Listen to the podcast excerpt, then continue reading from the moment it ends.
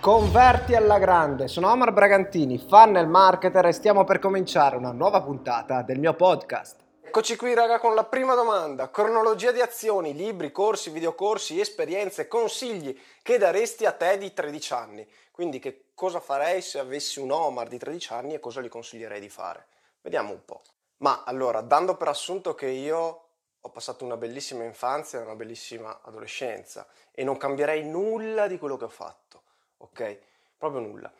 E secondo me già a 13 anni forse è un po' presto per dare dei consigli su come impostare, non so, la propria vita a livello di business, a livello di, di professionalità, ok? Quindi secondo me 13 anni è un'età in cui si pensano a molte altre cose. Cosa cambierei? Cambierei magari più avanti, quindi durante magari gli anni del liceo, comunque delle superiori e dell'università.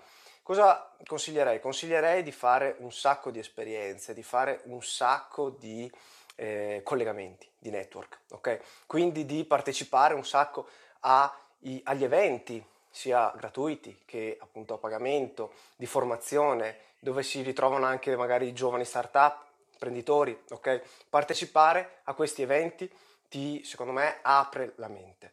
Un altro consiglio che posso dare è quello di girare, come dire, il mondo, no? Quindi in questo modo di vedere il mondo da diverse angolazioni, questo ti permette anche di aprire notevolmente, secondo me, la tua capacità di pensare al di fuori degli schemi, ok? Un'altra cosa che consiglierei, ovviamente sì, è quella di leggere tanto, lo dicono tutti, lo dicono i grandi businessmen, favorisce sicuramente il pensiero positivo, il pensiero creativo, il pensiero strategico, ok? E quindi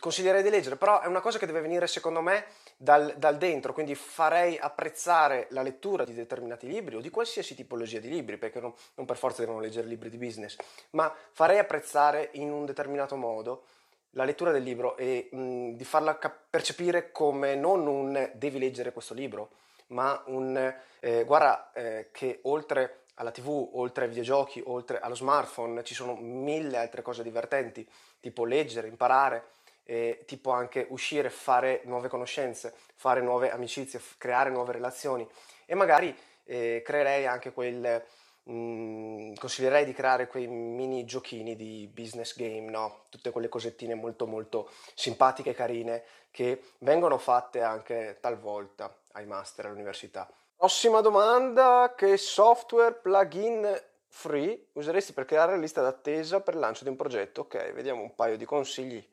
cosa si potrebbe fare. Allora, una lista d'attesa per un lancio di un prodotto non è altro che un contenitore che noi andremo a popolare nella fase di pre-prelancio, quindi durante la fase di acquisizione dei contatti, per esempio delle mail, ok? Che subiranno poi la fase di prelancio, che magari può essere quella di nutrimento, ok? E quindi la fase di lancio dove verranno aperte le vendite e quindi potremo praticamente comunicare con loro che abbiamo acquisito nella fase di acquisizione e poi nella fase di pre-prelancio, ok? Quindi che strumento utilizzare per creare questo contenitore? Un primo strumento free che ci viene in mente appunto è MailChimp, ok? MailChimp è un autoresponder, marketing automation, quello che volete, che fa la sua funzione base, è free entro i 2000 contatti, dopo i 2000 contatti comincia a costicchiare, ok? Ma quello che dopo mi domando sempre io è: ma tu vuoi scalare, nel senso che vuoi arrivare a un punto in cui comincerai a spingere veramente tanto con budget, con la crescita, quindi non riuscirai più a star dietro a questo progetto che diventerà enorme, porterà un sacco di vendite e quindi i 2000 contatti non saranno più diciamo il tuo obiettivo, ma ne vorrei fare 10.000 o 100.000, oppure vorrei stare nel piccolo contenitore dei 2.000 contatti, ok?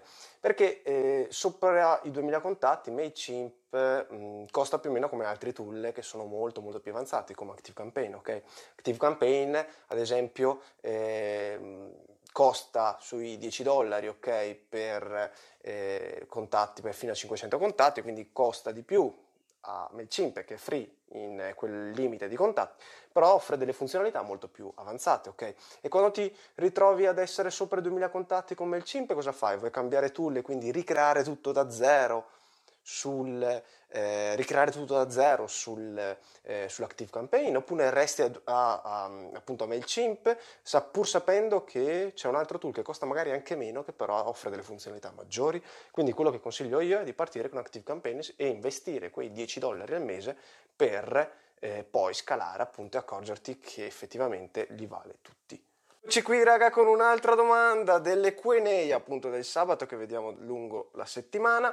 Funnel per pizzeria e palestra, acquisizione clienti. Adesso vediamo un paio di idee. Ma allora, questa domanda non ho capito se è una pizzeria che ha anche una palestra, se è una palestra che ha anche una pizzeria interna, o se sono due funnel, quindi due business slegati. Ok, comunque l'idea è intanto, uno, in un'attività local, secondo me, le potenzialità, ad esempio anche tramite l'advertising, che può essere un advertising su Facebook o su Instagram, sono sicuramente migliori rispetto magari ad un business che lavora a livello nazionale o internazionale, forse perché la copertura e l'audience è più piccolina, ok, e quindi hai bisogno non necessariamente di budget estremamente alti rispetto magari a un e-commerce internazionale o un e-commerce nazionale, ok? La cosa fondamentale qui, secondo me, non è tanto strutturare un funnel esageratamente complesso di acquisizione, ok? Ma da questo punto di vista, quello che posso consigliarti e che funziona sempre, che vedo che sta funzionando sempre, è sponsorizzare, ad esempio, delle foto, anche dei semplici post multifoto su Instagram, su Facebook, fatti veramente bene. Quindi investite piuttosto in un fotografo, in un ottimo fotografo, ok, che sia per la pizzeria, e quindi nel food si possono fare numeri veramente interessanti, sia per la palestra, investite in un influencer, un paio di influencer, o comunque qualcuno che possa promuovere l'attività, e sponsorizzate. Secondo me l'investimento migliore che potete fare è nel fotografo, appunto, e nei contenuti che poi andrete a sponsorizzare, ok? Detto questo, la cosa molto interessante è quella di utilizzare, come dico sempre, no, gli user generated content, ovvero rendere degli influencer coloro che sono i tuoi clienti, ok? Quindi i tuoi clienti, dagli degli stimoli. Se è per la pizza, dargli, appunto, non so, la bibita omaggio, la birra omaggio, o lo sconto per la prossima volta, ok? Se invece è per la palestra, il mese, o qualche offerta sul il merchandising, o ad esempio l'integratore, ok? Dargli delle incentivi affinché loro vadano, appunto, a magari taggarsi nelle stories, nei post che fanno, e questo sono, appunto, gli user generati. Questi contenuti generati dagli utenti sono più o meno genuini, diciamo che sono più genuini sicuramente di foto e video in advertising, ok? Vanno a creare quell'effetto passaparola referral che si può magari creare solo a livello offline, ok? E vanno quindi ad aumentare la copertura dei tuoi profili e a portare persone che effettivamente si fidano dei loro amici e quindi condividono con loro magari la stessa passione che la pizza o la palestra, ok? E quindi magari vengono in palestra attirati, appunto, dalle loro amicizie.